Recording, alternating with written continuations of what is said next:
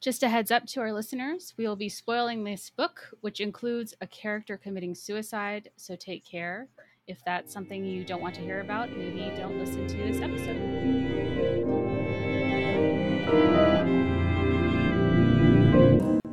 No live organism can continue for long to exist sanely under conditions of absolute reality. Even larks and katydids are supposed by some to dream. Hill House, not sane, stood by itself against its hills, holding darkness within. It had stood so for 80 years and might stand for 80 more. Within, walls continued upright, bricks met neatly, floors were firm, and doors were sensibly shut. Silence lay steadily against the wood and stone of Hill House, and whatever walked there walked alone. That is the opening of Hill House, and here is the ending.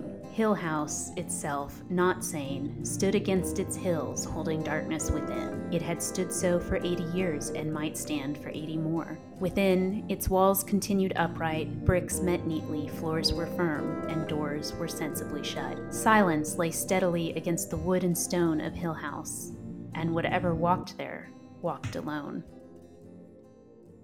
Welcome to Book Club Podcast. Today we are discussing The Haunting of Hill House by Shirley Jackson. I'm Caroline.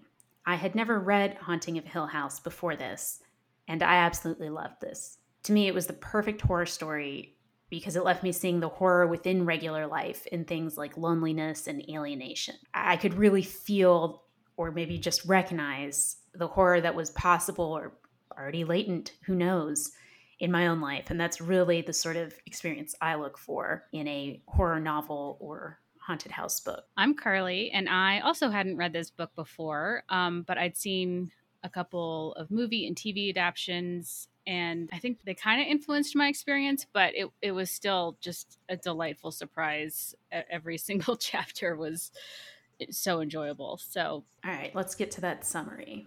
So the book opens with a chapter somewhat from the point of view of Doctor of Philosophy John Montague, who, sle- who seeks to apply the scientific method to understand the quote psychic disturbances in haunted houses. He learned the history of Hill House through his investigations and got permission from the owner, who doesn't live there, to invite a few people to spend a summer at Hill House and record the phenomena.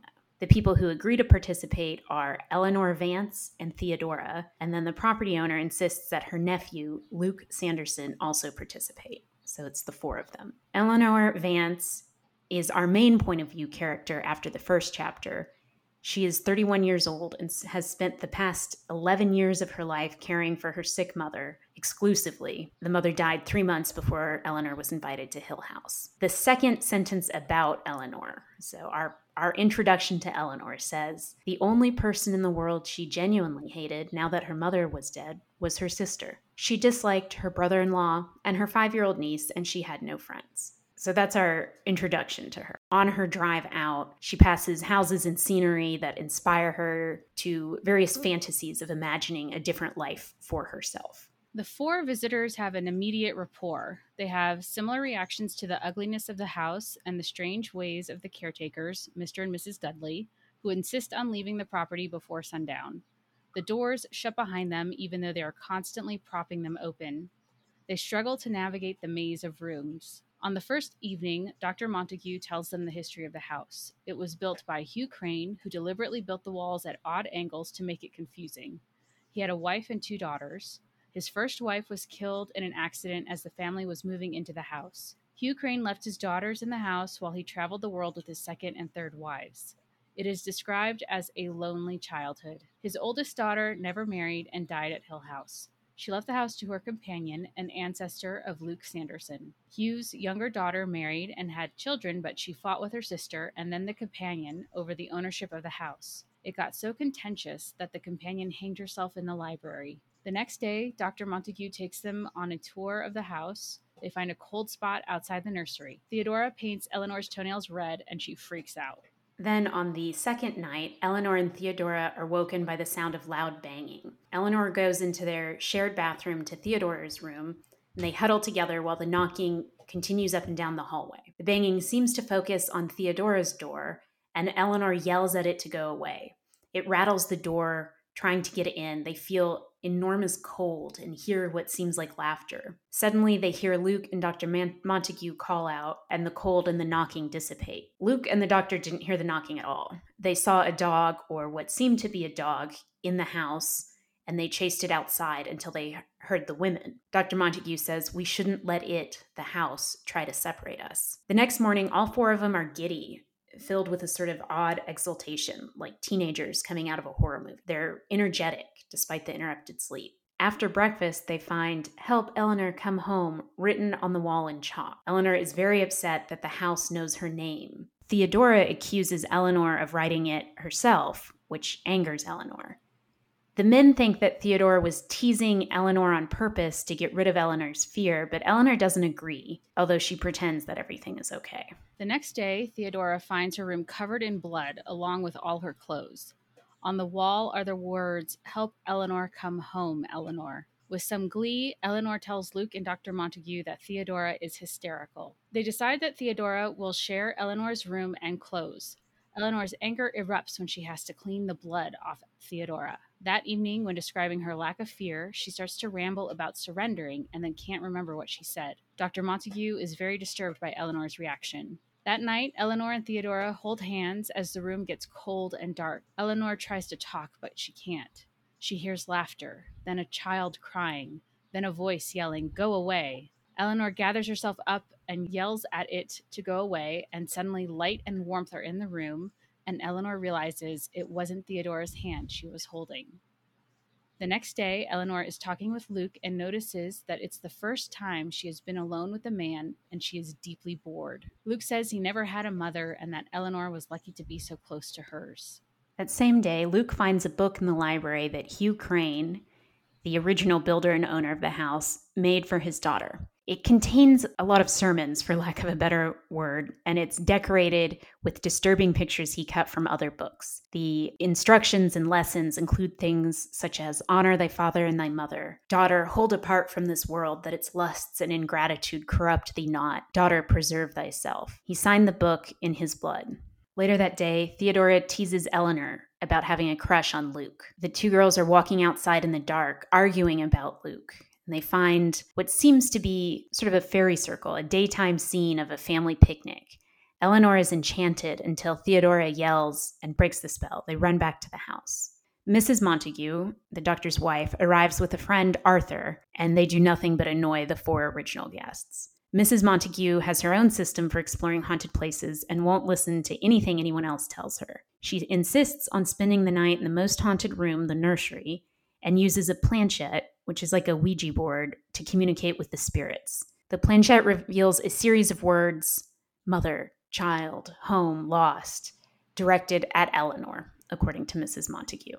However, the house seems to mostly ignore Mrs. Montague, and she never experiences any of the disturbances. Mrs. Montague and her friend Arthur's efforts and contributions are not taken seriously by the others. That night, the doctor has Luke, Eleanor, and Theodora join him in a room so that they spend the night together. He thinks his wife's presence will upset the house.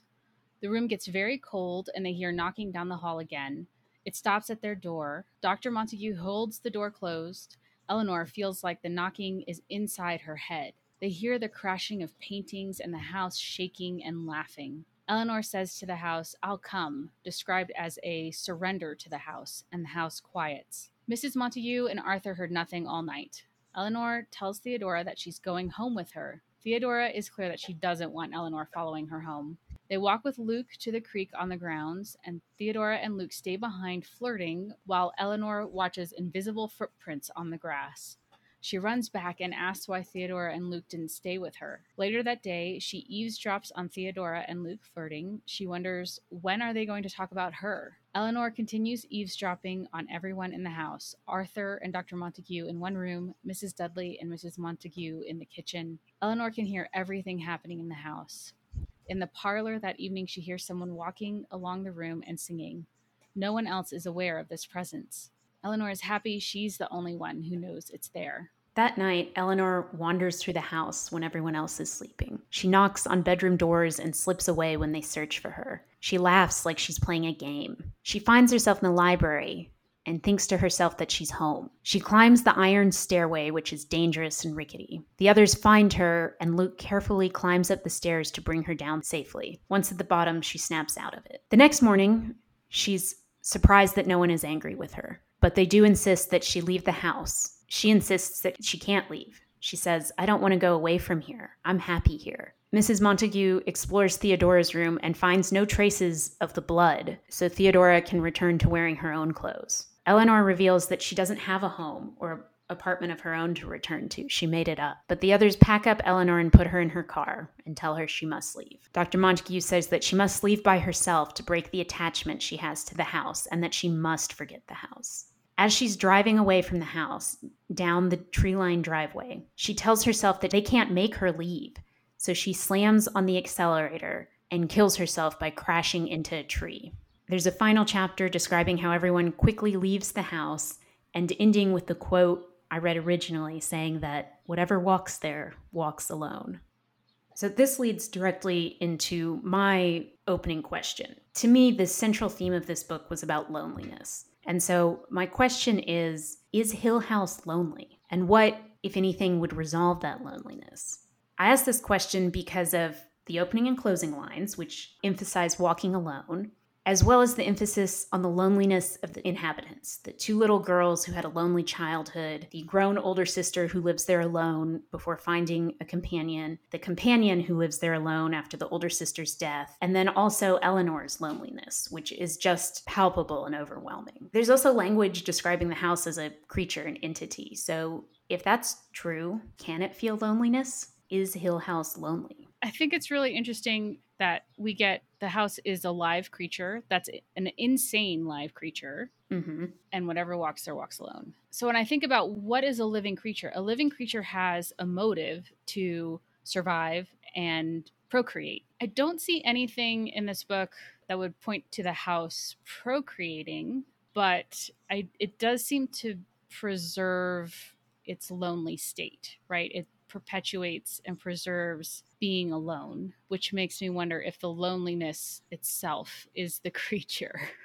yes, I think it might be. And just to be clear, the way it perpetuates this is by scaring away anyone who ever tries to live there. Even on a, a small level, if someone tries to open a door, the house shuts it, right? The house continually reverts itself to how it wants to be. And that's with the doors all shut empty, alone. Okay, so you're saying, okay, the house likes to be alone. That's the opposite of loneliness. But on the other hand, it seems to, and granted, this is filtered through what Eleanor thinks, it seems to call to Eleanor, and she perceives it as demanding a surrender. And then after she has surrendered, there is a sort of union between her and the house, such that now she can hear everything that's happening in the house everywhere, no matter where she is. So is the house less alone after Eleanor's transition, after Eleanor's surrender? No, see, I thought of it as the house can perceive Eleanor's loneliness, and that makes Eleanor a target for the house, that there's um, a subsuming of Eleanor, and she's susceptible to it because she already has this loneliness in common. I, th- I think that's right, because at the end, you know, she refuses to leave she drives her car into the tree, but there's no suggestion that Eleanor, for example, becomes a ghost that haunts the house, which in other types of haunted house books would be pretty standard. Instead, she is just extinguished and gone. After her death, the house continues as it was before, and it continues alone. Yeah, which I kind of want to backtrack a bit because the doors shutting, which you mentioned, but that's described as sensible. Like the doors being closed is sensible, and that's juxtaposed with the house being insane. That is an interesting contrast. So, if the house is insane, then you would expect it to not successfully do what living things do, which is perpetuate and procreate. Well, it survives, right? It survives, survives and procreates. Does it pro? I thought we agreed it didn't procreate. It doesn't procreate, which would be expected if the house, if the living organism is insane, right? It's insane and therefore cannot successfully do what living things do. Except that the first line also says that no live organism can exist sanely under conditions of absolute reality. I mean, that says to me every organism is insane to some extent. Okay, so it is an attribute of living organisms to be insane. And then I'm adding this, my interpretation of a live organism. It is also an attribute of a live organism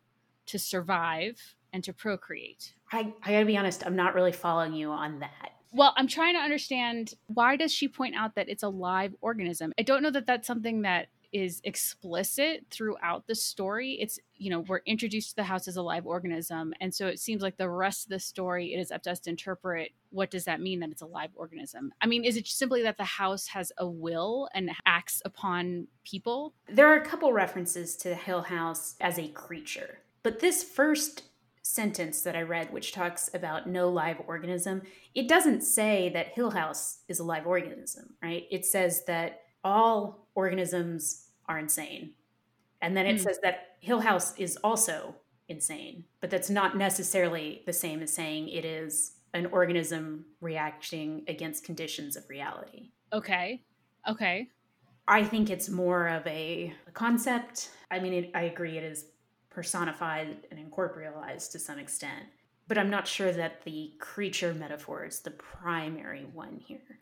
I say that, I don't really have anything to replace it, so I'm not sure how helpful a statement that is. No, that is helpful because so no live organism can continue. Now I'm wondering if that's supposed to refer more to Eleanor than to the mm. house. Yeah. Because the next part of that sentence is even larks and katydids are supposed by some to dream, and we know that Eleanor dreams. She daydreams and creates fantasies. I will also say that the absolute reality of Eleanor's life is bitter, sad. You know, she has spent her youth caring for her mother for 11 years. The book specifically says that was unpleasant, filled with limitations and small guilts and sort of low level of misery. Maybe that is what the reality that Eleanor is reacting against and becoming insane, which is allied with dreaming. Yeah, that makes a lot more sense. So, is Hill House a place of absolute reality? I don't think so. I think the outside world is that place. There's just too much that's weird about it. You know, to the extent absolute reality is opposed to sanity, the house seems more on the insane side, as is directly said. So, Hill House is also not sane. Yes. And the person who comes to it, Eleanor, is already you know arrives this way or becomes insane in reaction to the conditions of her real life outside the house so there's a meeting of spirits um, a meeting of insanities kind of yeah but journey's end and lovers meeting eleanor's insane lonely spirit meets the lonely and insane spirit of the house and there's a journey's end i think we should explain that phrase so journey's end in lovers meeting is a phrase that Eleanor has stuck in her head throughout the book, both as she is journeying to the house and then repeatedly throughout. And it seems to refer to a number of things. But I think, based on what you just said, the lover may be the house. That there is some sort of connection, let us say, between Eleanor and the house. Right. I mean, I think Journey's End and Lover's Meeting is repeated so often in so many different contexts, referencing many different characters. So I don't want to say that's definitively the explanation for that phrase I agree. in the book. Yeah. But I don't know that it's because as again her first impression of the house is like it's vile and rotten and we shouldn't be here but there's a symmetry there. There's a recognition maybe? Between eleanor and the house?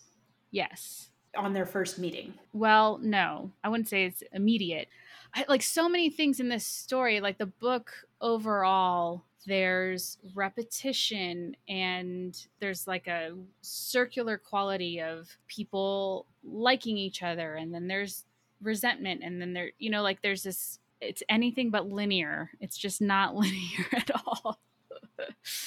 Well okay let's take it back to that phrase which i agree applies so many places it's hard to say exactly what it means. It has a lot of inflections depending on the chapter. But just by itself journeys end in lovers meeting.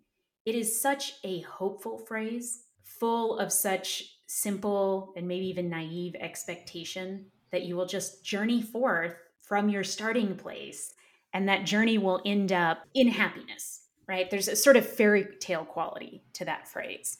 And that seems very true to Eleanor's character. Yeah, like you journey out to find something that is missing in yourself. And so when lovers meet, whatever that missing piece was has been found when lovers meet. And so there's no need to continue out searching. And that's why she refuses to leave at the end. She has found something that she wanted. She thinks she found something that she wanted. Well, is that true? I mean, we say that because it seems awful to want a haunted house and to end your life through deliberate car wreck because you refuse to leave it. But do we know that she didn't actually find what she wanted? She only thought she did? I mean, was she mad enough that maybe this is what she actually wanted and was appropriate for her? That sounds incredibly harsh, but how do we know otherwise? Yeah, no, I think Dr. Montague gives us a clue. He's like, the house has you. You've been influenced. I don't remember if he uses the word warped, but it's somewhat implied, right? The house has warped you. Mm-hmm. Okay. And he sees it early on. He see when she talks about surrender, and she says that multiple times. She wants to surrender. She gives in. She thinks the house wants her, and so she accepts that. I think that's the haunting. It's that it it got into her head, you know, even to the point where she hears the knocking inside her head and can predict when the knocking is going to shift focus. I think that's that's the haunting. Yes. And I think what is also haunting for me as the reader was to realize that this haunted house may actually be a better life than what she had right before this. And that's part of why she falls in love with it. I mean, before this, she had no friends. She never spent any pleasant time with her mother, who seemed to be a miserable person. She said one of the descriptions of her is that she blinks in strong sunlight because she has spent so little time outside. And she comes to this house, which granted is a haunted house, but it's a beautiful, stately home in the hills. I mean, the greenery around the house is described in great detail. There's a creek, there's wildflowers, there's a little bunny. And yes, it's all overlaid with this creepy atmosphere. But what if, even despite that, this is in some ways actually better than either Eleanor's life before this or her prospects after that? I mean, that's to me a really horrifying thought. Right, but that I feel like that that's all part of the lie that the house is infusing in Eleanor's mind. The idea that she has nowhere to go or that she's incapable of building the life for herself that she daydreams about on her way to the house. Instead of like the trap, and I feel like this is a trap of depression as well, that you can't achieve anything better for yourself. You can't get to that peaceful little house where you belong and it's you're surrounded by beautiful things. That's a lie that depression tells you. Yes, when it is stemming from that, but also how do we know it's a lie? Well, it's interesting because Journeys End in Lovers meeting is so hopeful, like you talked about. And it's like, how do you know that the journey has ended, right? Like, Eleanor, get out of the house and continue your journey because you have not yet found what you need. You need to keep journeying. That's also part of the horrifying part of it is that she couldn't try. She didn't see this as a jumping off point of, I have met new people and they liked me. And so it is possible for me to go meet new people and have them like me. She didn't take that lesson from this experience. She said, This is it. This is the only thing that is good. And this is the only possibility for a good independent life. And so I have to stay here. I do think it's good that you point out that these other people seem to like her. She's funny. You know, a lot of the dialogue is very whimsical and amusing. So yes, there are glimmers of what Eleanor could be like, or the good parts of Eleanor could. I agree with that, but I guess to me, this idea that well, you're you know, it's just wrong and a mistake to think that opportunities are foreclosed or that things are going to be hard and difficult. I mean, that's just true some of the time, and may have been true for her. Hmm. I can't believe that this story would be telling us that, right? Because it's about a haunting. It's about the elimination of a person like i don't i don't know so i just can't accept that eleanor's ending is a happy ending. Yes i agreed. Um, i also think that the very last line about the house walks alone i think is particularly beautiful or particularly brutal not beautiful because eleanor has just killed herself in order to remain at or with the house such a rejection of what she thought she was doing. Right so yes that is all true but I guess I just don't want it to be as simple as, you know, the house got in her head, drove her mad, and she misunderstood some basic facts about the world. She's actually a lovely human being with lots of opportunities. I don't think it's quite that simple, right? No, I, mean, I don't think it's that simple either. Like she goes in, she is a hateful person. Yes. And we see that throughout her time there. But even before she gets to the house, we see indications of that. We see indications of that before the house has really started haunting her. Um, she thinks mean thoughts about everyone else. She assumes the worst about people. She thinks that they are denigrating her or trying to take advantage of her. And she very much alters from that and the hopeful, whimsical, pleasant Eleanor. But both of those are in her and I think would have been in her without the house. Yes, I think those were within her with without the house, but I think it also is what made the house dangerous for her. And I think Dr. Montague says that at some point, or at least that was my impression of his concern. Now, as far as her being a hateful person, I wonder what that has to do with anger and Eleanor's anger. Because when they find her name written in chalk, Theodora accuses Eleanor of writing it herself, and Eleanor is so angry. And then Luke and Dr. Montague act as if Theodora said that to snap Eleanor out of it. And Eleanor's like, no, that is not what Theodora was doing. And so that, and she's angry. She's angry that her fear and then her understanding of the situation has been dismissed. But she doesn't express that. She plays nice. She pretends like everything's okay. And the phrase, I have it here, it's something along lines of she tried not to express her anger because she didn't want to be ineffectual. Oh, interesting. and then that anger and loathing comes out again when she's cleaning Theodora up. And it just made me think she's been a caretaker to her mom all these years and just repressed her own wants and needs to take care of her mother. And now she's in a position of caretaker again with Theodora, washing her blood, washing the blood off of her. And she loathes Theodora. She's never loathed anyone so strongly in her life as she loathes Theodora in that moment. And I think it's a reaction to she's had to repress herself to be a caretaker. And when that has to happen again that anger comes through again and she never expresses it. Yes i i mean i think you nailed the reason for that anger. I also you know cards on the table i think that anger is part of being lonely of certain really deep types of loneliness where you are so lonely and so desperate for human connection but you are also angry that you are so needy and that it has gotten to this point where you do need it this badly and other people seem to have it easily and and you know don't experience the deep hunger that you feel. To me at least the first time i read this book maybe i'll, I'll change my mind after we discuss it. But to me, this book is about the corrosive effects of loneliness that paradoxically and cruelly, it can turn you into someone who pushes other people away just as you're trying to get close to them. And I think we see that with the house. We certainly see that in her relationships with the other people, but with the house, she tries it offers offers her a place to be and she tries to grab it, but at the same time the manner in which she does it throws away everything else, you know, literally her life, because she's just so desperate to have a place to belong. Mm-hmm.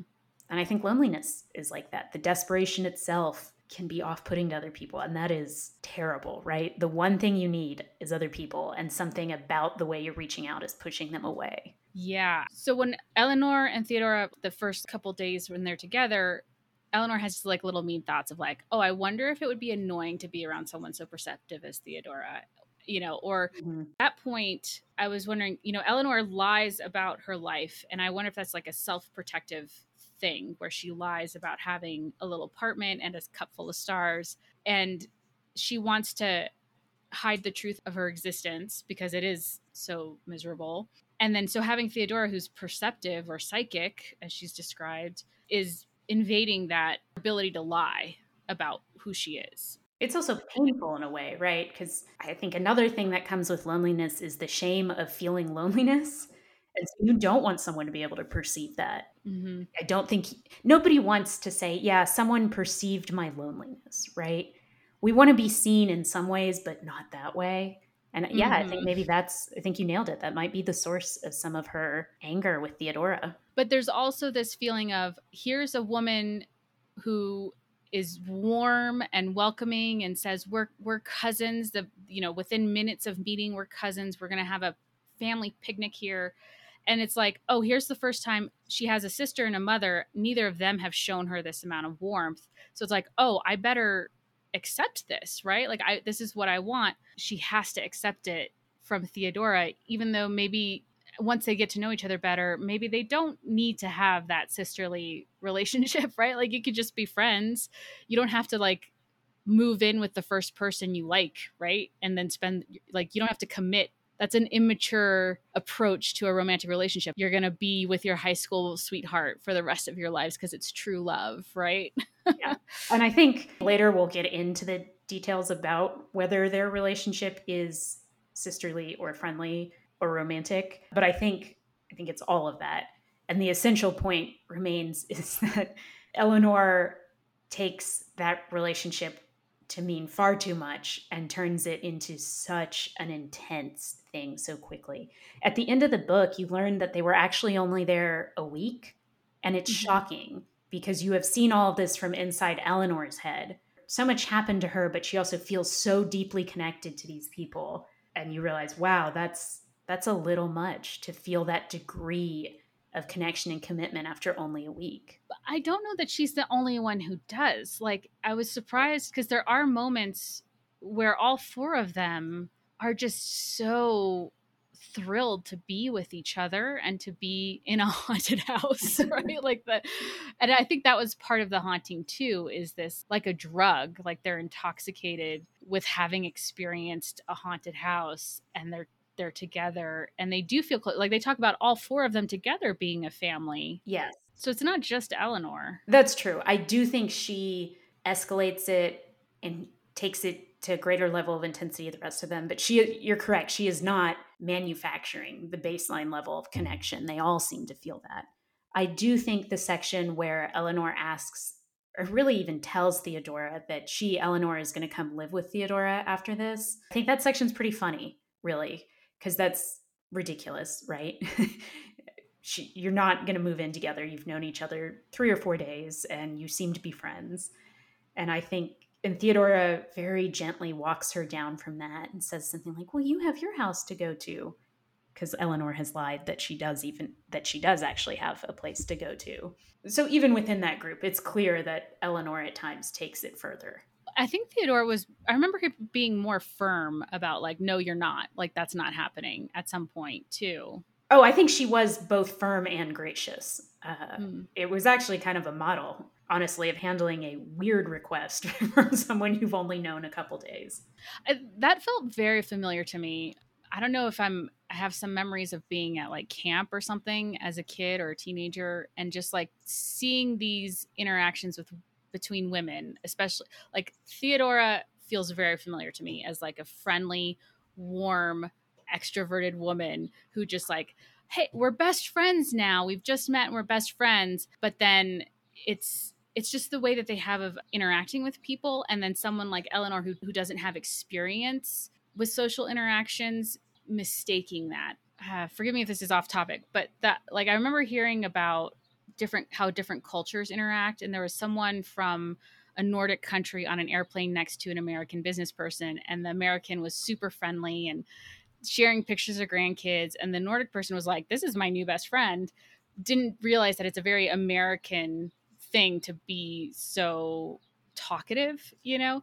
And so then when they arrived in the us uh, the nordic person was like oh you're gonna find a hotel room for me and give me tours of the city and that the american was like what? No. You know like it was just like there's a cultural misunderstanding and eleanor has is in that position too of no this is social way of being. There's not it's not a promise right? Exactly yeah. Yes and i have frankly more times than i would like to admit i have been in eleanor's position where i guess there was a baseline level of loneliness and i assumed that because someone was friendly to me in a certain way or we shared an experience that seemed serious that that would be like an ongoing serious relationship. And i think i really scared a bunch of people off by just coming on way too strong. This is actually a really embarrassing example but i think it's dead on. So uh, one time years ago i went out for a drink with someone that we were both involved in improv with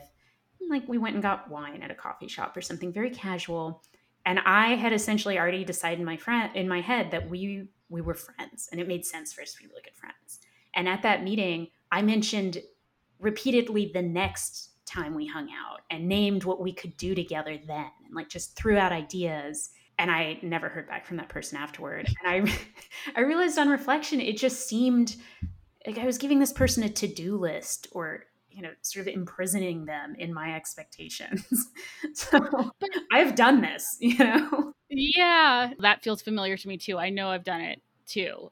And what I want to do with Eleanor, I want to put her in therapy and tell her, like, look, just because it didn't work with Theodora, it's just that she's just not the person to to respond to that kind of friendship. But there are other people out there who will connect with you at your level. It's great that you have a friend in Theodora, but that's going to be a casual friendship. That's an acquaintance. You know, maybe you send a Christmas card every year, but you never go on vacation together, right? right. In some ways, it's such an introvert versus extrovert thing.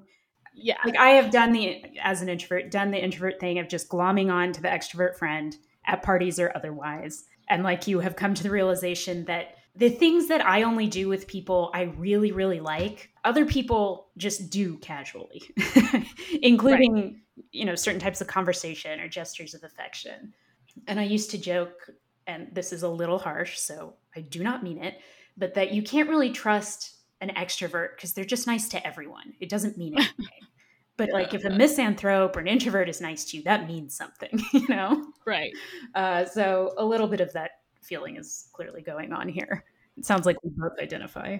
Oh, definitely. And I've actually played extrovert a couple times where I'm like, no, I can totally commit to like hanging out with this person and then and then not. just be like, no, actually, I should have trusted my introvert instincts of like going slow. Yeah, I take it seriously. I, I understand why this would be uncomfortable for some people, but generally my assumption is if we were close once, we have the opportunity to be close forever, which sounds so creepy when you say it out loud. but that's i mean that's eleanor for sure right? yes. And so i sympathized with her. She's finally with people she doesn't hate. Yeah and she was funny. They there was a bunch of very witty exchanges I enjoyed it. You know, I felt like one of the group and I was happy to be there. And they do take care of her too. I wonder if that's the first time she's experienced that too. Almost certainly. I mean, based on how her past was described, it seems like it. Yeah. I just want her to have some therapy. But I think that about every single character in every single TV show or book because there's no story without conflict. I tend to be a little more skeptical about those solutions not i didn't actually mean therapy in general but often you read a book and you're like man if they would just communicate or you know if she just was aware of her own desires. But i tend to think that sometimes even the awareness of the communication which feel kind of like therapy skills maybe it wouldn't have helped. I mean maybe right. maybe she has had some doors closed permanently by the fact that she spent 11 years caring for her mother. You know maybe it's not always just Uh, what's the phrase like springtime in america? You know that's funny. In the book dr montague is sometimes just referred to as the doctor and almost every single time i'm like there's a doctor there a doctor who can help eleanor deal with her issues. But no he's a doctor of philosophy.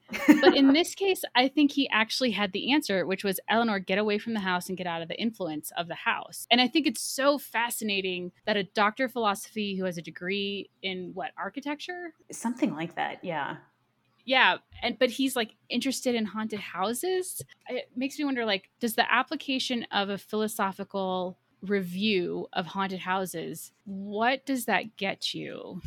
I mean, more bluntly, I was like, what is this guy's job? like, we know he's a professor, but we call him doctor. It's philosophy, but he's got the architecture, but he's also writing a scientific article about haunted houses. Like, who is paying? And he mentions, I think, that he has a university job, you know, during the school year. And anthropology is, just, is his. You know, the 50s and 60s, you could just have people who are paid to be intellectuals in some capacity. but, what does he do? Like, how is someone paying him to exist? Um, right. But they were apparently. It makes me think of his wife too, because I would expect the wife of this man to be completely rock solid, realistic, pragmatic. But then she comes in and she's like, we're going to use the planchette. And in a way, she's dogmatic, and that makes sense, but it also it was just a complete surprise. Like it was Mrs. Montague was nothing what I expected. She's kind of a comic character, right? Uh, she's a true believer in psychic phenomena. She is well versed in it, well researched, although, you know, the feeling of everyone, including the book's author, seems to be that she doesn't really know what she's talking about. But she has tried, and she just sort of blunders in, and she's just too over the top, does things too strenuously, and she ends up never registering any psychic phenomena other than the what happens with the planchette where she just gets a couple words and then when they all find eleanor in the library mrs montague's like this girl has ruined any chance of supernatural phenomena and it's like you're looking at the supernatural phenomena like this is this is it. This is what's happening. Yeah. I feel like i should explain what a planchette is because i had to look it up. It can refer to a couple things but it essentially is a device you use for so called spirit writing, as when you use a Ouija board and you let the spirit move that little triangular device to cover up letters or numbers. From what I read, that device itself can be called a planchette, or it can also refer to some contraption. I couldn't find a picture of this where you have a writing utensil hanging from a string on paper, and it supposedly moves in such a way that the spirits are moving it and leaving a message. So she came in with this piece of technology and she was going to use that to understand this haunted house. And, you know, poor Dr. Montague, like in the beginning of the book, I had no expectation that he was married. And then once it was revealed he had a wife, I was like, this is someone who has to take care of him because he's his head is in the clouds in the super, you know, in the supernatural. And then she was like worse. worse. You want your spouse to support your career. And in the fact that she's a true believer, okay, that's kind of supportive. Like that's kind of nice that you can marry someone who actually believes. I thought that, yeah. But then she she comes at it the wrong way. It's so complicated. I mean, this is why this book is brilliant because it's so like complicated and twisted and yeah.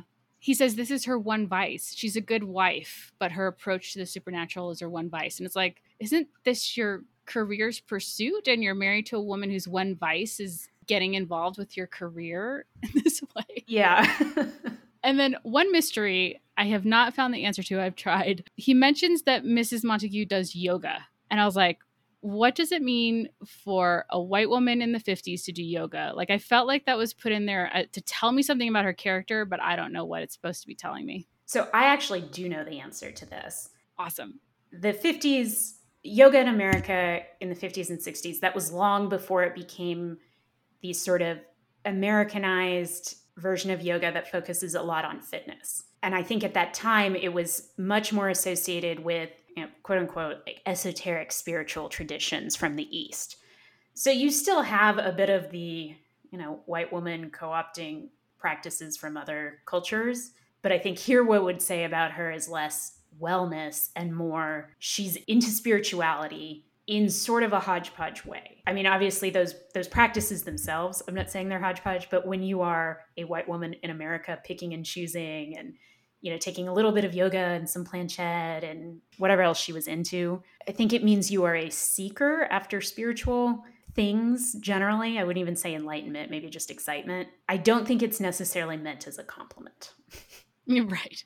Which is actually how it would probably be used today, right? Right in a slightly different way. You had a question about names in this book, right? Yes, because it seemed very clear that Eleanor wants to belong. And then I think it's after the first night when they hear the knocking and she's in the room with Theodora. I think it's after that Theodora gives her nickname Nell or Nellie. That's right. Nellie first, which reminds me of the phrase nervous Nellie.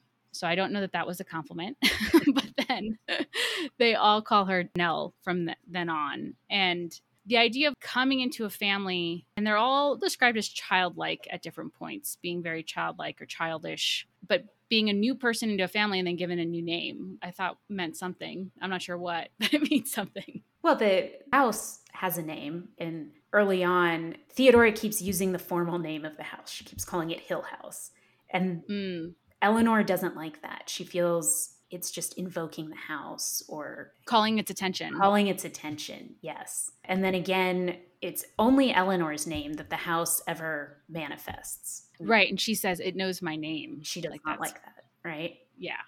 Yeah, I don't know exactly what to do with that. I mean, names have power. Living things have names. True. Concepts also have names to some extent. So I think we said earlier that we would return to talking about the relationship between Eleanor and Theodora and how it seems to contain a number of things. They are directly called cousins and sisters and friends, but there's also a suggestion that maybe they are lovers. Several suggestions, maybe. So the, the strongest things to me that suggested that was that the very beginning when Eleanor meets Theodora, or shortly thereafter, I don't think it's actually the first meeting, Theodora is describing her home away, wherever that is, and she talks about how we live and we decorated it this way we did this we we and but she doesn't name a gender of who we is and we don't get a name of who her partner is. And eleanor asks her she says oh you married? And it results in an awkward moment as though eleanor has committed a faux pas there's a moment of silence and it just moves on. There's never any answer. So that first got me to wonder does Theodora have a female partner? Maybe if Eleanor were a little more worldly, she would have picked up on those signs and not asked a direct question that seemed like a faux pas. So there's that. And then uh, towards the end of the book, when Eleanor and Theodora go walking at night and they find that daytime picnic that's happening, the essence of that it's about the conflict between them and they are are also referred to as sisters in that passage but it also has this quote which says nothing irrevocable had yet been spoken there was only the barest margin of safety left them each of them moving delicately around the outskirts of an open question, and, once spoken, such a question as, Do you love me? could never be answered or forgotten. And then a sentence later, each knew almost within a breath what the other was thinking and wanting to say. Each of them almost wept for the other. Yeah, I mean, that's, I didn't pick up on it when I was reading it, but that seems to point to at least Theodora being attracted to Eleanor. I don't know about Eleanor. I feel like Eleanor is not in touch with sexuality at all to be even capable of saying there's a sexual attraction there. I mean, right before this, they started arguing because Theodora was teasing Eleanor about Eleanor having a crush on Luke. And now I wonder because Theodora says he shouldn't be allowed to do that. He's making a fool of you. This was very confusing to me as I was reading it. And like, now I wonder is that jealousy? And is it like Eleanor keeps identifying a jealousy in that Theodora wants to be the center of attention. But now I'm wondering is that jealousy because she doesn't want Eleanor paying that kind of attention to Luke? And then Theodora and Luke flirt yes. before and after this. Yeah, it is openly described as that. It's confusing. I mean, some other things that kind of support that is that phrase journey's end and lovers meeting the first person that Eleanor meets, uh, she meets the house first, but then the first person she meets is Theodora. Maybe they're the lovers they're meeting. But Eleanor also thinks that phrase to herself when she meets Luke for the first time. I mean, it may be that Eleanor's loneliness is just so intense that it's like a tidal wave of longing for connection. And the specific details of how that gets worked out may not even be the point. Mm-hmm. She wants a friend, a lover, a mother, a father, sister. She wants it all. Mm-hmm there is that passage where Luke and Eleanor are finally alone, and Eleanor realizes she's just bored. yeah. She's bored. And Luke keeps saying, Oh, you're so lucky you knew your mother. And it's like, but Eleanor hated her mother. Yeah. She hated her mother. And so I don't know, again, Eleanor, just because Luke isn't the love of your life, the first man you've ever spoken to alone, like, doesn't mean that there aren't other men out in the world I mean, who I don't know. I don't think Eleanor even knows. She she doesn't know what romance or lust are. I feel like she's searching. She's trying it on in these different situations. Yes, I agree. If this is true that there's sort of latent or maybe even close to the surface romantic connection between Eleanor and Theodora. I do think that actually works with what you were saying about the importance of naming, because at that time, these relationships existed and people knew it. Perhaps the younger sister or the older sister and her companion were another such relationship, but they were never given the straightforward name. So to name it, to say, this woman is my lover as a woman, was, I mean, first of all, it's dangerous, but it also didn't happen. So there was skirting around names and perhaps even fear associated with names. And they certainly had power, which we see in some of the other parts of the book. I mean, that would explain why the companion was so attached to the house, right? Or like why the sister left it to her in the first place. I mean, right. on on the other hand, there seems to be a trend of looking at older movies and books and things and queer coding them. And I think that's definitely justified in a lot of cases. But on the other hand, I also like the idea that there can just be friendship. In a friendship, you can express affection and love for a friend without it being sexual. So, I mean, I think a longing for a friendship can be just as deep and painful as longing for romance. Yes, agreed. In some ways, more so because eh, we talk about attract romantic attraction, sexual attraction as being sort of intoxicating. There's this idea you're not in your right mind when you do it. But if someone chooses you as a friend, they do that stone cold sober, right? That's a really good point. Yeah. Although you, so intoxication again, I just think the house is intoxicating, not just yes. to Eleanor. I mean, she has, she seems to have the strongest reaction, but it seems to intoxicate all of them. The four, the four, not Mrs. Montague or Arthur. again, lovers meeting. Who are the lovers? it changes throughout the story. Yes. I will also mention uh, so Mrs. Montague shows up with this random guy in Ar- named Arthur in tow, her friend. It's her lover, right? I was wondering. I mean, they traveled here together, and they also mentioned there was reference to other weekends they've spent together, and it just seemed like that was Mrs. Montague's lover, and everybody was fine with that. But it was unnamed.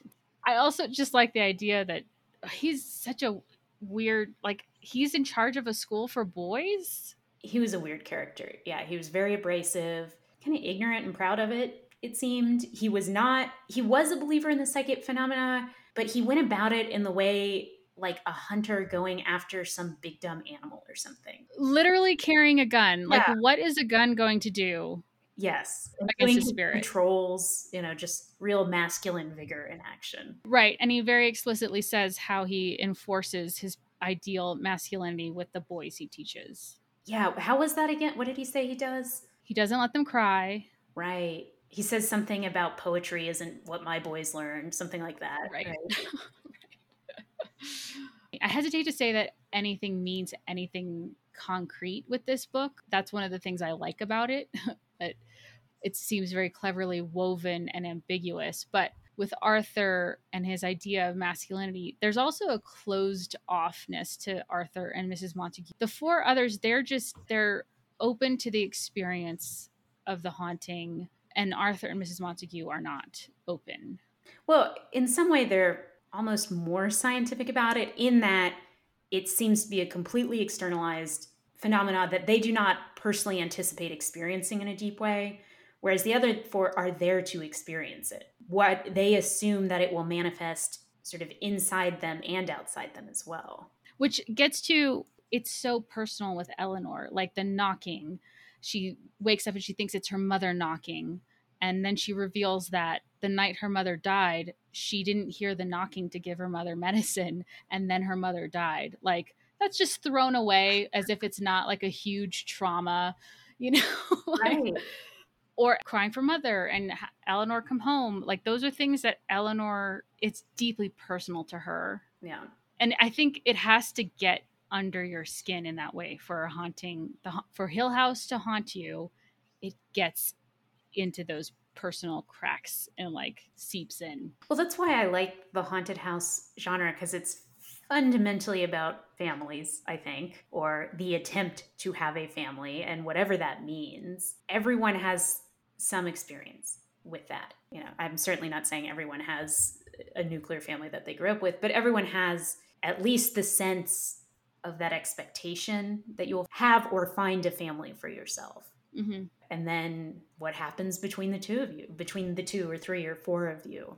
I don't know. We have all these expectations and there's so much meaning wrapped up in whether someone will love us like that. Yeah. So expectations. So I think that ties into the loneliness piece too, because when you fit into a family unit, you fill a role in a way, like daughter role or mother, you know, like you fill a role. And then there are these expectations on you. And Eleanor throughout the, the book is like, they expect me to voice these things that they're afraid to say and like I was like, where where did that come from? or like they are mocking me or they think I'm a fool, they're making a fool of me. Like all of these like they I don't know how much of it is projection. I think sometimes it's projection, sometimes it's an accurate reading of the situation, but she she has this like they theme going on in her head and I think that's part of the loneliness is like once you're around people now they have an idea of you and you can't control what that idea is. You can't shape it. They have an idea of you. They exist separately from you in a way that you just it's uncomfortable I think for someone who has been alone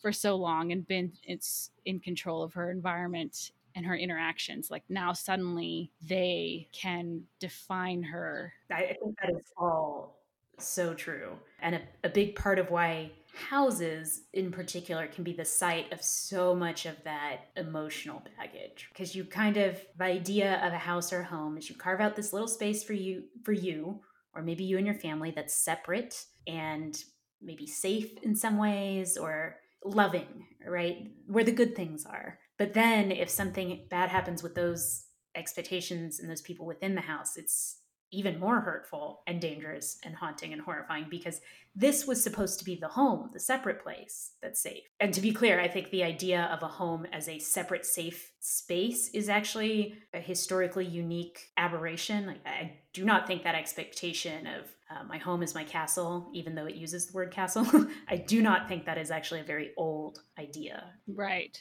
Do you want to talk about haunted houses in general and what genre themes we saw here? Yeah, well, it, you know, my pop culture uh, interpretation of the 50s, like that's when suburban home, nuclear family was idealized, right? Yes, yeah.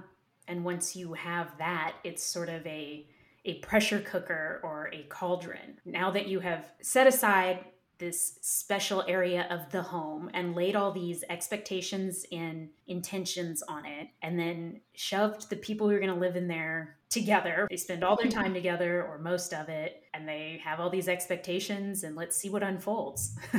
I mean it it's a perfect recipe for a haunted house right? Right. Although what's different about this story is that we don't have the homeowner. Like technically luke is the homeowner the future homeowner. Yeah but he's not tied to the house. For example, our other book, 99 Fear Street, the parents put all of their savings into this house and now they can't leave. That is not attention in this book because Luke has the means to just own the house and never live there. Yes, that's true. So they are not trapped. And in fact, three of the four of them come and go through freely. Which, I mean, you said earlier this is what about the story was like the haunted or the horror aspect of it. And for me, this book did not feel like a horror to me. It's purely just like my emotional reaction to the story is like, does this feel like horror or not? And when I've felt that horrified feeling, it's a feeling of being trapped and it's a feeling of not being able to control, being surrounded by supernatural, unexplainable phenomena, and that very instinctual sense of feeling trapped. And so this book did not evoke that in me, although it was like creepy and but I didn't feel horrified. I do agree it it did not have that haunted house feeling of being trapped somewhere separate where terrible things are happening. I did find it horrifying because it was like you're trapped by your desires or by your loneliness. That doesn't necessarily have anything to do with houses or homes right. or whatever we want to call it. So I can see how this didn't feel like a haunted house story in some ways it was chilling to me. I mean, just this idea, which I've already said, that your own loneliness can create worse loneliness for yourself because you push people away is frightening. Whew, yeah. We talked about the house as being a creature. I think loneliness can kind of be a creature. You grab it or it grabs you, and it just can drag you along to some terrible places. Kind of get that feeling from this book. Yeah. I mean, that now I'm horrified. like your own it's inside the house. It's yes, inside your exactly. own head. Where it's supposed to be safe. Right. Okay, wait. Now I want to go back and talk about okay. absolute reality again. Because if you're inside your own house isn't safe, or inside your own head isn't safe, my idea is like, oh, what is real? Can you go to what is real? But no, because it's the reality that drives you insane. Like, what's real in this book? Oh, that's another interesting thing there are no skeptics in this book. Although it does open with the idea of a scientific investigation. And Dr. Montague does reference proving haunted houses to skeptics, but you're right, there's no character. But I'm, I'm beginning to see maybe a connection here between that and reality. I'm struggling to put it together, but you're right, this book is so subjective, but it is, the haunting is true. We are not actually wasting any time debating what is real or what is not. And yet, the premise of the book is a scientific expedition to debate whether or not haunted houses are real. Yes, it makes me wonder if these two things are in like scientific inquiry and the reality, the absolute reality of experiencing a haunted house are incompatible in a way. Yes, but I'm hesitant to say that because I'm not sure the house represents or has absolute reality in it or around it. I mean, I'm not sure exactly how to talk about it. Hmm. It kind of, and this is a view that I would happily endorse, it mentions scientifically proving something, but that just seems to be sort of a social way of talking about things. It does not seem to pick up the gauntlet that you get in other haunted house books about proving something is real. Uh, Dr. Montague wants to write a paper on this that his colleagues accept. The book isn't engaging about hmm. proving anything. That's like his personal hobby horse. And Mrs. Montague's personal hobby horse is letting the spirits know that she loves them. I mean, she does say that at some point, right? no, she does yeah. to Eleanor too. I don't think this is about a battle between types of reality or degrees or objectivity, subjectivity which is interesting because the very first line mentions mm. absolute reality, but then it kind of like takes it and crumbles it up and tosses it away. And then we're just dealing with people experiencing things. Yeah. That moment, or I guess it's a scene where Eleanor, she becomes the haunter. Like she's listening to the people and knocking on the doors. Yeah. And running around and laughing I don't know what to say except that was great. there was a real feeling of childish joy in that section, wasn't there? Yeah.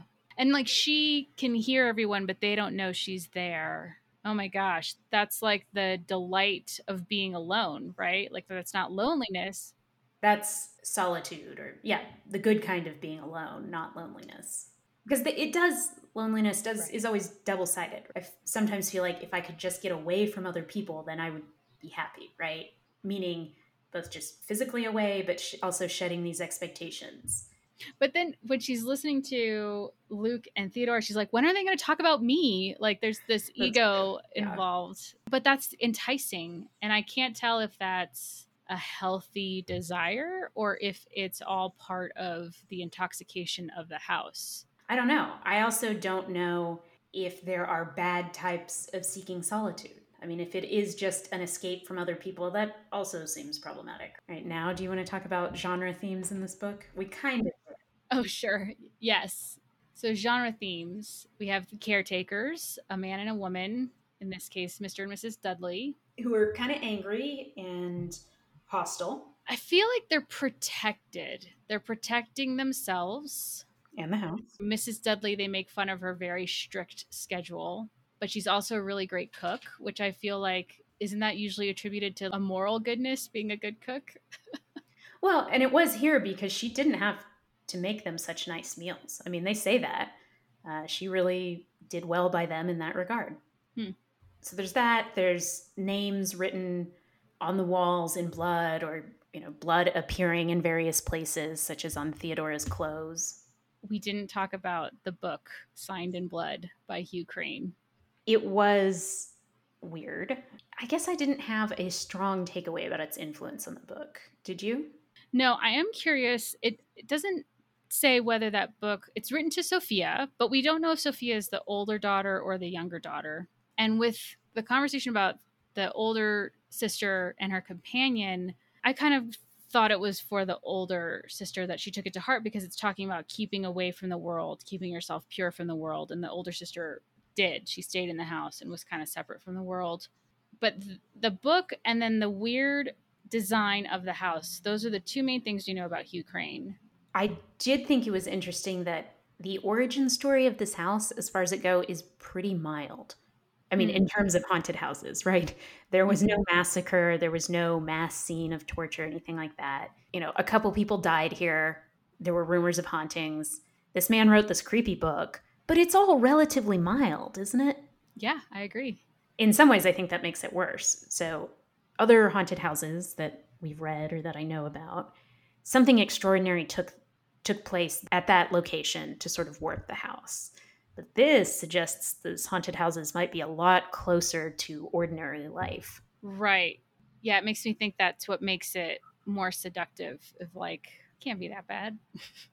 Many people have left alive from this house. Yes. another genre theme is that the townspeople know the history of the house and are hostile, which is a little bit more mysterious here because, like you said, there isn't initiating event, a huge, horrible event. Yeah, it seems that this reputation just sort of develops over time. Mm-hmm. Another genre theme is the attempt at scientific investigation, although, as we said, it, the book does not seem to rise and fall on that attempt at all. It mentions it, it's maybe the framing story. I wouldn't say that's a driver of what this book is about. Right. So, other haunted house stories, people bring recorders like video cameras. They want to try to capture the phenomena. Yes, which did happen to some extent here. It just didn't feel like that was the main story at all. Uh, and as you said, there were no skeptics. I mean, it, it wasn't even a theme between characters because there was no skeptic. And then, of course, there's the house driving someone to madness and then suicide. Yes. But I wonder, as we continue reading these haunted house stories, because now I'm questioning my own expectation. I expect the, the character who dies to then become a ghost in the house. I do too. Yeah. Okay. So we'll see as we read more stories that happened in the last book, didn't happen here. But in a way, she did become the ghost before she died. that was what made it puzzling that at the end the house walked alone, right? Yeah. So I agree. Final thoughts? Oh, man. How about you go first? Because let me okay. think about yeah. So you said something earlier about how ambiguous the story is, and it is ambiguous, but I suspect there is a clear core meaning that I have yet to figure out because everything just seemed so intentional in the writing style and how things wove together the repetition of themes, certain phrases. And that's maybe part of why I'm a little sympathetic to the reading that maybe this is about queer lives and relationships. And I didn't understand all the coding. And if I did, it would explain it. That being said, I do think maybe uh, loneliness is also a factor. I, I don't know. This book sort of leaves me with a feeling that there is a definite, if not an explanation, then a meaning behind all of this that I just can't quite crack. yes, I have that sense too. But also, I really enjoyed the ride, right? I just enjoyed reading the story, just the very different ways that the house was haunting like the fact that it happened that there was outside there was that picnic scene well we didn't talk too much about the tower like what the tower has this presence psychic and physical presence around the house like all of those things just is a tapestry of mystery and i don't know that yeah like these unknown things maybe they're unknowable Listeners, what did you think of The Haunting of Hill House? Have you read any other books by Shirley Jackson? What do you think about the relationship between Eleanor and Theo? Let us know by recording a voice memo and emailing it to openingquestion at gmail.com. You can also complete the feedback form on our website at bookclubpod.com. Send your responses before November 13th so that we can include them in our feedback episode at the end of the season.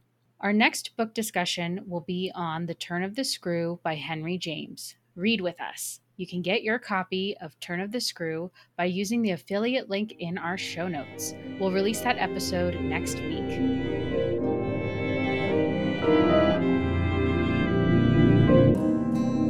Book Club podcast is produced by Carly Jackson and Caroline Gorman. Music and audio editing by Alex Marcus. Thanks for listening.